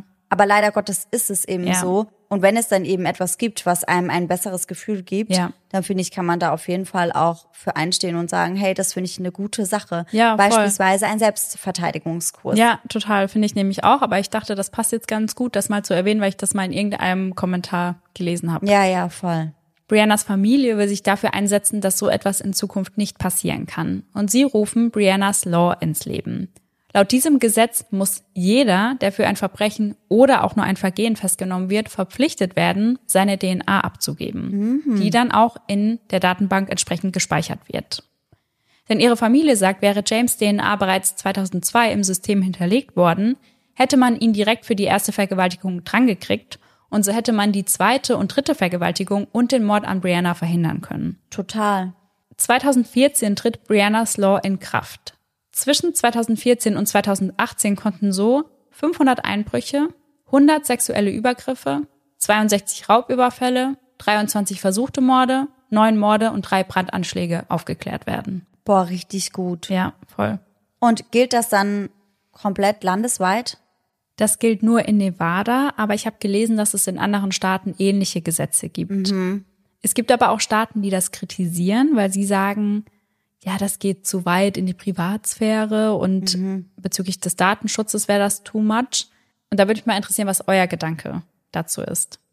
Also ich selbst, wenn ich jetzt mal meinen Gedanken teilen darf, ja. bin der Meinung, dass, also ich würde meine DNA-Probe beispielsweise abgeben. Ja. Ich hätte damit gar kein Problem, weil ich halt genau weiß, ich werde kein Verbrechen begehen. Ja. Und deswegen habe ich halt auch nichts zu befürchten. Und früher hätte ich wahrscheinlich gedacht, dass nur Menschen, die Dreck am Stecken haben, sich da nicht katalogisieren lassen würden. Aber mittlerweile glaube ich, ist das wirklich für viele, viele Menschen einfach so ein Datenschutzding, ja. dass die Angst haben, dass sie irgendwie doch mal irgendwo DNA hinterlassen haben, ohne was mit dem Verbrechen zu tun zu haben. Ja. Und dann halt aufgrund dessen ins Visier der Ermittlungen geraten. Und das kann ich auch verstehen. Ja. Die Frage ist halt wirklich, ab wann sagt man, okay, der hat jetzt so ein Verbrechen begangen, da müssen wir auf jeden Fall die DNA speichern, weil wir nicht davon ausgehen können, dass er irgendwie so eine Tat nicht nochmal begeht oder mhm. ja. Also ich bin da wirklich sehr gespannt, was ihr dazu sagt. Das könnt ihr uns sehr gerne mal bei Instagram wissen lassen. Und das ist witzig, das ist nämlich genau das, wo ich vorhin gesagt habe, da will ich am Ende nochmal mit dir drüber sprechen. Ja. Du hast bestimmt die Folge auch von Mordlos gehört, wo Laura und Paulina drüber sprechen, oder war das Reise in den Tod? Da sprechen Laura und Pauline auf jeden Fall darüber, ob sie, wenn ein Aufruf wäre, seine yeah. DNA abzugeben, ob sie das machen würden das oder nicht. Das war beim Mordlos, glaube ich. Ja, ja, kann sein. Ja. Und Laura war aber ganz klar, nein, nein. würde ich nicht machen. ja. Und da musste ich so lachen, weil ich mir dachte, so, ja, okay, kann ich irgendwo auch verstehen, weil sie hat es ja auch so begründet, dass sie gesagt hat, ich selbst, ich weiß ja, dass ich's nicht war. Ja. Und deswegen muss ich meine DNA da gar nicht abgeben. Ja. Aber Paulina hat ja auch gemeint, also sie würde das wahrscheinlich machen. Ja. Aber ich kann das schon auch verstehen, dass man halt erstens sagt, hey, ich bin da ein bisschen zu faul für, da jetzt hinzulaufen, ja. wenn ich doch eh weiß, bei mir ist es kein Treffer. In dem Fall wäre es natürlich so jetzt hier, dass du dann erst deine DNA abgeben würdest, wenn du irgendwas verbrochen hättest. Und dann finde ich, je nachdem, wie du gesagt hast, was das für ein Verbrechen war, also wenn ich jetzt irgendwie mit 15 Mal Gutzel geklaut hat, dann halt natürlich nicht. DNA her, Sarah. Ja, aber weißt du, wenn das halt wirklich was war, was schwerwiegender war ja. und ich finde halt schon den Nachbarn mit einem Messer zu bedrohen. Ja. Das würde ich schon als was schwerwiegenderes einstufen. Sehe ich auch so, ja. Wo man halt auch weiß, okay, bei der Person, da herrscht ein gewisses Aggressionspotenzial. Der hat sich nicht so im Griff. Ja. Könnte sein, dass so eine Situation nochmal geschieht. Ja. Und vielleicht auch dieses Mal weitergeht. Ja. Und dann finde ich schon, dass man da sagen kann, hey, wir wollen, dass wir in unserem Bundesstaat sicher leben. Wir wollen erstens so ein bisschen entgegenwirken gegen solche Dinge oder gegen Ja. Gewalt. Und wenn es halt doch so weit kommt, dann wollen wir halt wissen, wer war's. Ja. Und dann finde ich, kann man schon sagen, hey, finde ich gut, wenn du deine DNA da abgibst. Oder wenn jemand sogar, je nachdem, welche Schwere eben dazu gezwungen wird. Ja, finde ich auch. Und ich habe jetzt auch noch gelesen, dass durch Brianna's Law diese Morde, die da aufgeklärt wurden, das waren Ja. teilweise Cold Cases, die schon ganz viele Jahre zu den Akten gelegt wurden, wo man eigentlich gar keine Hoffnung mehr hatte, die Ja. irgendwann noch zu lösen. Und dadurch konnte man sie eben noch lösen. Und das finde ich halt, sorry, aber dass jemand, der dann da verdächtigt wurde und der vielleicht vorher schon mal sich was hat zu Schulden kommen lassen, dass die Person dann einfach das machen muss, um entweder ausgeschlossen zu werden Ja. oder eben als der Täter identifiziert zu werden. Da finde ich, sollte das Wohl der Familie und des Opfers oder der Betroffenen so weit drüber stehen, dass man sagt, da muss der andere halt eben da einknicken. Ja. Das geht da nicht anders. Sehe ich ganz genauso. Also ich finde dieses Gesetz sehr, sehr gut, muss ich Ja. sagen. Brighton, also Briannas Bruder, ist mittlerweile selbst Vater. Er hat einen vierjährigen Sohn namens Bradley. Er wohnt selbst nicht mehr in Reno. Seine neue Heimat ist Las Vegas. Dort muss er sich keine Sorgen darüber machen, ständig erkannt und mit dem Tod seiner Schwester konfrontiert zu werden. Denn er hat gesagt, er hat sehr, sehr gerne in Reno gelebt, aber ihm war das einfach zu viel. Also er konnte nirgends hingehen, ohne dass ihn irgendjemand auf seine Schwester angesprochen hat. Ja, oder ihn mitleidig angeschaut Ja, hat. genau. Von seinen neuen Freunden in Las Vegas weiß niemand etwas von seiner Schwester. Durch seinen Sohn kann er seine eigene Kindheit erneut durchleben. Denn für ihn gab es nach dem Tod seiner Schwester keine Kindheit mehr, denn er durfte kaum noch raus, weil seine Familie Angst hatte, ihn auch noch verlieren zu können. Jedes Jahr trifft er sich am 29. März, also Briannas Geburtstag, mit seiner Mutter zum Sushi-Essen. Das war ihr absolutes Lieblingsessen. Doch sie reden nicht viel über sie, was für beide in Ordnung ist. Und das ist eben ihre Art, damit umzugehen. Ja, das macht ja, glaube ich, auch wirklich jeder ganz anders. Also es gibt ja Leute, die ganz viel darüber sprechen Ja. und Leute, die das eben nicht ständig als Thema haben wollen. Ja. Genauso wie es Leute gibt, die gerne ein Grab besuchen zum Trauern. Ja. Und wiederum andere Leute, die das eben gar nicht fühlen. Ja. Und es ist ja auch so, teilweise siehst du ja Leute, die einen ganz schlimmen Verlust durchlebt haben. Manche brauchen das auch, dass sie dann nur unter Leuten sind, dass sie viel feiern gehen, auch Ja, weil das voll. ihre Art ist, okay, ich brauche das jetzt. Und manche brauchen dann einfach nur Zeit für sich. Und wie du sagst, also das zeigt ja wirklich sehr gut, dass jeder ganz, ganz unterschiedlich trauert. Ja, voll. Laurie Frelick, also die Frau, die Brighton damals über den Fund der Leiche informiert hat, ist sehr stolz auf ihn. Sie sagt, es ist unglaublich, dass er sich dadurch nicht brechen ließ. Bridget, also Briannas und Brightons Mutter, hat Reno ebenfalls den Rücken gekehrt und gibt seit dem Verabschieden von Briannas Law auch keine Interviews mehr. 2008 erleidet die Familie einen weiteren schweren Schicksalsschlag, als Briannas 19-jährige Cousine Kate Dennison verschwindet. Nein. Sie war nach Texas geflogen, um sich dort mit einem Mann zu treffen. Mehrfach kontaktierte sie danach ihre Schwester, um ihr mitzuteilen, dass der Mann ihr gegenüber aggressiv und gewalttätig sei.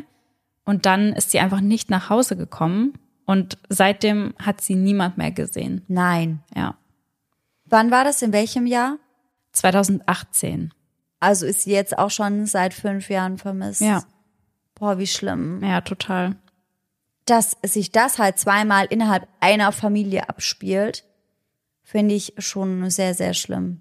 Ja, also da denkt man sich aus, wie kann das sein, dass zwei solche Fälle in einer Familie passieren? Ja, also, voll. Und damit sind wir jetzt am Ende des Falls angekommen. Und ich muss sagen, ich habe von dem Fall gehört und als ich von dem Fall gehört habe, wusste ich quasi am Anfang nur, okay, sie wurde aus dem Haus von der Couch entführt. Und das fand ich so unheimlich, weil das ist so eine Angst, die man ja irgendwie tief im Inneren wahrscheinlich hat, so dass jemand in dein Haus kommt und dich da mitnimmt. Das ist so eine, Ja, eine der größten Albtraumvorstellungen, die es gibt, weil, Voll. wie ich ja auch in der Einleitung gesagt habe, man denkt ja eigentlich, okay, wenn was passiert, dann auf dem Heimweg, aber doch nicht, wenn du dort dein Ziel erreicht hast und halt auf der Couch liegst und schläfst. Ja, voll. Und ich habe mir auch gedacht, also da ist eine Freundin dabei, die per Anhalter nach Hause fährt. Ja, Und sie kommt gut nach Hause und bei ihr geht alles gut. ja, Gott sei Dank natürlich. Aber die Wahrscheinlichkeit, dass da etwas geschieht, die ist so viel höher, ja, als wenn du halt auf dem Sofa liegst und einfach nur schläfst. ja. Und die beiden Mädels wurden ja von Freunden von ihnen nach Hause gefahren. Also die, ja, haben auf alles irgendwie geachtet. Ja, voll. Brianna hat ihrer Mutter ja sogar gesagt, wann sie wo ist, wo sie schläft.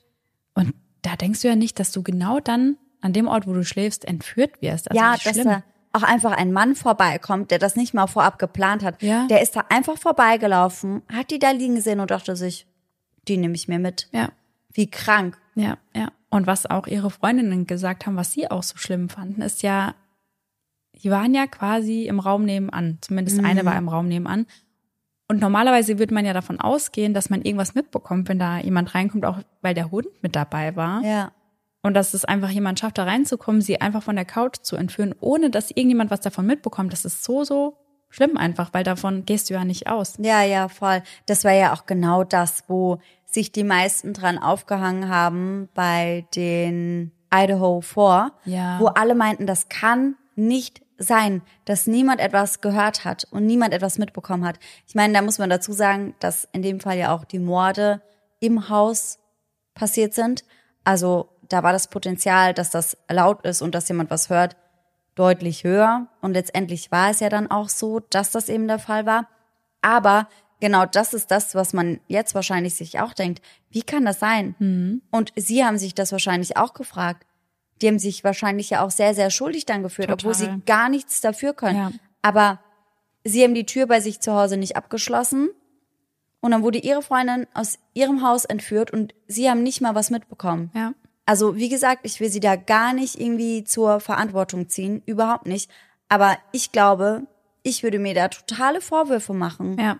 Und das kriegst du ja auch nicht mehr weg. Das ist ja auch ganz, ganz, ganz schlimm einfach. Ja, das begleitet dich dann wahrscheinlich für immer irgendwie. Total. Und dann weißt du auch noch, dass dieser Mann in deinem Haus war, durch deine Wäsche gewühlt hat. Ja. Also auch sehr, sehr unangenehm alles. Ja. Also ich muss sagen, ich fand den Fall auf jeden Fall wahnsinnig schlimm. Total. Was ich aber auch noch anmerken wollte, das habe ich mir vorhin ein paar Mal gedacht, du hattest gemeint, dass die Familie unterstützt wurde durch Die Polizei von Reno, also da gab es quasi eine Mitarbeiterin, die dafür verantwortlich war, dass sie die Familie so begleitet und den Ja. Kleinen dann beispielsweise auch von der Schule abgeholt Genau. hat. Das habe ich, glaube ich, so in dem Ausmaß fast noch nie gehört in einem Fall.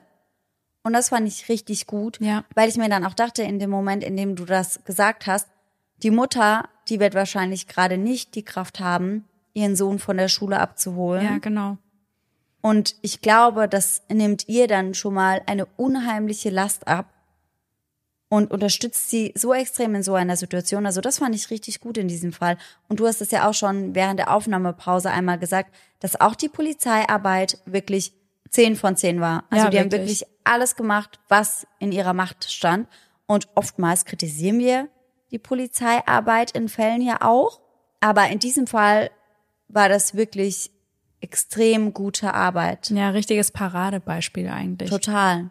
Ja, und diese Betreuerin hat auch später darüber gesprochen, dass die Familie Dennison so eine Familie war, die sie mit am längsten begleitet hat, weil es hat ja sehr lange gedauert von Beginn der Ermittlungen, bis man dann wirklich jemanden festgenommen hat und sie war Ja. wirklich die ganze Zeit über ja an ihrer Seite gestanden und hat sie in allem unterstützt, was halt irgendwie ging. Ja, finde ich richtig, richtig gut. Ja, ich auch. Und dann glaube ich, können wir an dieser Stelle wieder sehr, sehr gut einen Gänsehaut-to-go-Moment vertragen.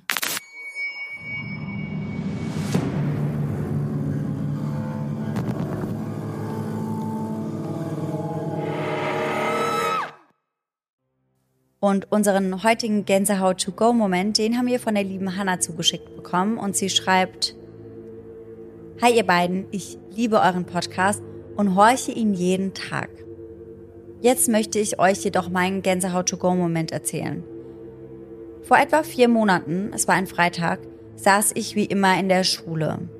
Dabei müsst ihr wissen, dass es wirklich eine sehr, sehr alte Schule ist. Ich hatte mir vor einigen Tagen meinen Fuß gebrochen und musste deshalb, um aufs WC zu gehen, mit dem wirklich sehr alten Lift in das obere Stockwerk, da das WC in unserem Stock gerade repariert wurde. Als sich der Lift langsam in Bewegung setzte, fing das Licht an zu flackern. Der Lift hat einen sehr alten, vergilbten Spiegel.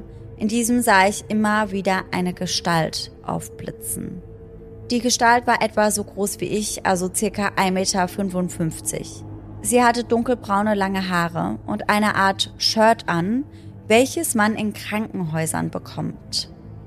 Zwei Wochen später erfuhr ich, dass unsere Schule früher eine psychologische Anstalt war. seitdem bin ich nie wieder mit diesem Lift gefahren. Boah, gute Entscheidung. Ja, hätte ich, wenn du das nicht selbst schon entschieden hättest, auch als Pro-Tipp mitgegeben. Ja, wirklich so. Und ich musste direkt an The Ring denken, weil die doch auch so lange dunkle Haare hat und ich hatte irgendwie die direkt im Kopf, dass die ja, so aussah. Oder von The Crutch. Ja, genau. Auch sehr, sehr Mhm, unheimlich. Und ich finde auch dieses Krankenhaus-Shirt sehr, sehr creepy. Ja. Vor allem, wenn man dann halt wirklich weiß, was sich vielleicht in diesem Gebäude alles abgespielt hat. Boah, ja. Und halt auch voll krass, dass sie das vorher nicht schon wusste. Mhm. Weil ich glaube, dann würde man sich sowas vielleicht eher noch so ein bisschen einbilden. Ja. Aber wenn man das gar nicht weiß und das dann erst zwei Wochen später erfährt, ciao. Ja, also da würde ich nicht mehr gern zur Schule gehen, aber ja, gut. Ist echt so. Musst du Sorry. Mama, ich muss schwänzen, Ja. weil. Nein, aber also sehr unheimlich auf jeden Ja. Fall. Finde ich auch. Und irgendwie hört sich der Lift auch generell für mich an, als sollte man den nicht mehr verwenden. Nee, wirklich. Also so. unabhängig von dem, was in dem Spiegel gesehen wurde. Ja. Nein, einfach nein. Da muss ich auch dran denken, wo wir das letzte Mal in Berlin waren, als wir den zweiten Podcast aufgenommen haben. Da war doch einmal auch unser Aufzug sehr unheimlich, weil der ging auf und dann war da so ein ganz dunkler Flur und das war nicht Ja, unser ja. Stockwerk. Ich war so, schnell weiterfahren. Echt Ja. so, echt so. Also Aufzüge können sehr unheimlich sein, auf jeden Fall. Ja. Also da würde ich auf gar keinen Fall das Aufzugspiel spielen. also würde ich eh nicht, aber da schon dreimal nicht. Nee, besser nicht. Dann vielen Dank, dass du uns deinen Gänsehaut-to-go-Moment zugeschickt hast. Und dann würde ich sagen, sind wir am Ende der Folge angekommen. Wir sind sehr happy, wieder zurück zu sein mit dem normalen True Crime Content. Hat sehr viel Spaß gemacht, heute wieder mit dir aufzunehmen, regulär. Und dann hoffen wir natürlich, dass ihr alle nächsten Sonntag wieder mit dabei seid. Und bis dahin, schöne Träume. Bis dann. Tschüss. Tschüssi.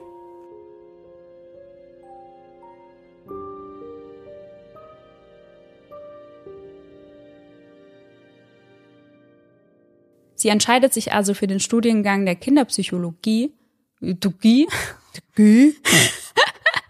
Du hast dich wieder so auf Psycho, obwohl Psycho geht, ne? Das geht. psychologisch. Das nicht. meiste ist psychisch. Weil so, wenn so, wenn SCH Ja. und also holen sie ihn zu einer Befragung aufs Revier. Aufs Revier. Was war das? Entschuldigung, ich mir das Genau so. so. No fucking way, ey. Doch Wignanski lässt der Fell nicht los. Lässt der Fell. Der Fell. Der Fellhipfest. Äh, kurze Frage, wie lange ist das jetzt aber her? Und der ist es jetzt, gell? Weil sonst würdest du nicht auf seine... Äh, ja, das ist immer so Hinweis. ja, das ist er. Der Bastard, ey. Im nächsten Schritt, schrau Schritt? Schrauben sie. Im nächsten Schluck, Schluck. Das, Das war so geil, Ich ey. musste so lachen die ganze Zeit. Ich saß wirklich da auf der Bühne und war so, hm, nächsten Schluck. Und dann habe ich an voll den unpassenden Sa äh, Situationen, glaube ich, auch Stellen so gegrinst. Die ganze Zeit war immer so. also nein, die Leute denken, ich bin voll weird. Aber also das wäre ja voll die Warnung. Der, der Robert Durst wäre weg gewesen. Ja, Mann. Das, äh, der, Der war halt sofort weg, weg gewesen. Alter, ja. Bei alle Berge, so, alles klar, Perücke Mit auf. fünf Sandwiches. Ja, Perücke auf, los Ciao, Freunde. Tschüss. Setz mich ab nach Kuba. Hallo, I'm Dor Dorothy. So, kein Problem. So, ganz ehrlich, der wäre ihm scheißegal. Ist so. Halt voll gefährlich.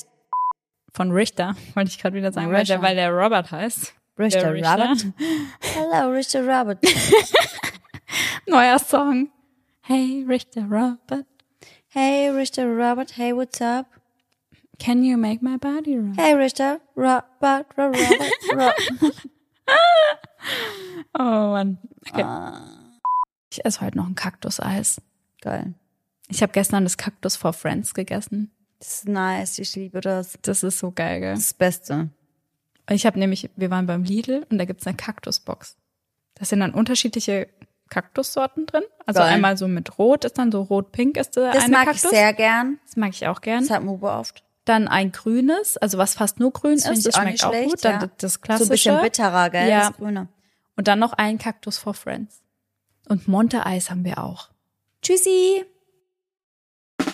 Der 7-One Audio Podcast-Tipp.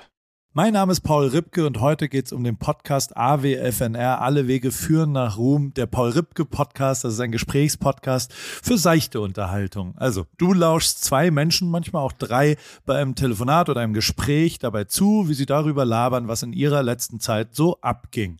Bei AWFNR rufe ich Leute aus meinem Telefonbuch, interessante Freundinnen aus aller Welt an. Neben Poldi, Lola Weipert, Bowser kommen hier auch regelmäßig Chrissy Martin und Caro Kauer zu Wort. Oder eben auch Menschen, Menschen, die einfach mich begeistert haben. Jonas Deichmann war da, Jan Ulrich, mit dem habe ich gesprochen. Und grundlegend weiß ich nicht ganz genau, was da in der Zukunft passiert, aber ich rufe Leute an, die ich in der Woche vielleicht auch mal kennengelernt habe und die mich inspiriert haben, um vielleicht euch da draußen auch ein ganz klein bisschen zu inspirieren.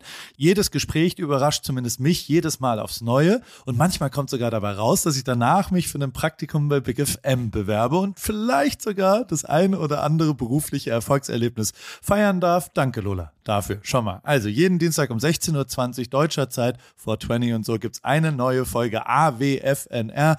Und wenn du die nicht verpassen willst, dann abonniere jetzt den Podcast auf dem Podcast-Player deines Vertrauens. Viel Spaß beim Hören von Alle Wege führen nach Ruhm.